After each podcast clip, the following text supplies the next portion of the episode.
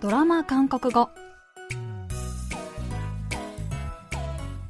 皆さんこんにちは안녕하세요チョンユソンです KBS ドラマのセリフから日常生活で使える便利な言い回しを皆さんと一緒に勉強するドラマ韓国語今週も自分を見捨てた母親への娘の復讐劇を描いたドラマ「バイガンゴドゥ赤い靴」で韓国語を勉強します 今日の一言は第32話からピックアップしてみました。それでは今日のシーン聞いてみましょう。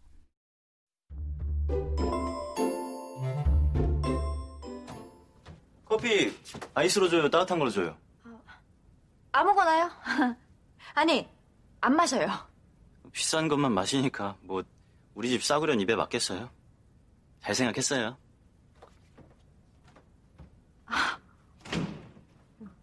뭐 야?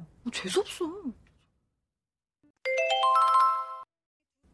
아무거나 요? 아무거나 요? 아무거나 요? ジェンマの家に押しかけてきたヘビン。ジェンマの義理の弟であるコンゴクはヘビンにコピーアイスロジョ로줘 요? タンゴロジョ 요? コーヒー、アイスとホット、どっちがいいですか?と聞きます。ヘビンは最初は、アムゴナよどっちでもと答えますが、すぐに気が変わって、兄、あんましょよ。あ、やっぱりいらないです。と言います。뭐비싼것만마시니까뭐우리집싸구려는입에맞겠어요잘생각했어요そうですよね。金持ちのお嬢さんには安物のコーヒーなんて口に合わないですよね。と嫌味っぽく言って去っていくコンゴク。ヘビンは呆れた顔で、뭐야재수없어何を感じ悪いと言います。今日はこのシーンからアムゴナよ 何でもいいですよを練習してみましょう。アムゴナよ。今日の一言は、アムゴナよです。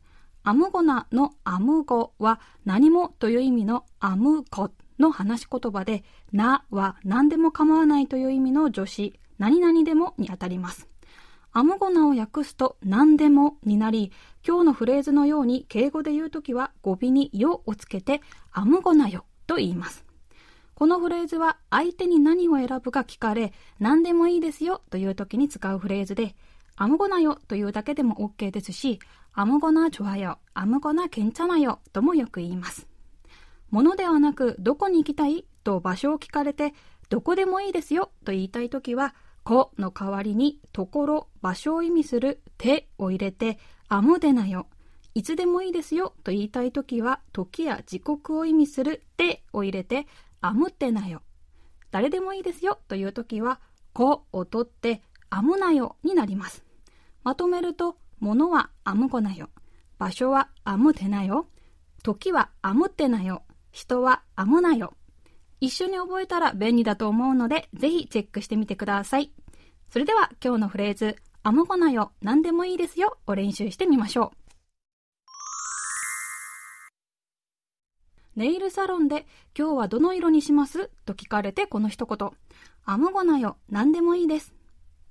バスと地下鉄どっちに乗ろうか？と聞かれてこの一言。あむごなよ、どっちでもいいですよ。あむごなよ。 아무거나 요? 아무거나 요? 今日は何でもいいですよという意味のフレーズ「アムゴナよ」を練習してみました。次回のフレーズは「ウッキ島」です。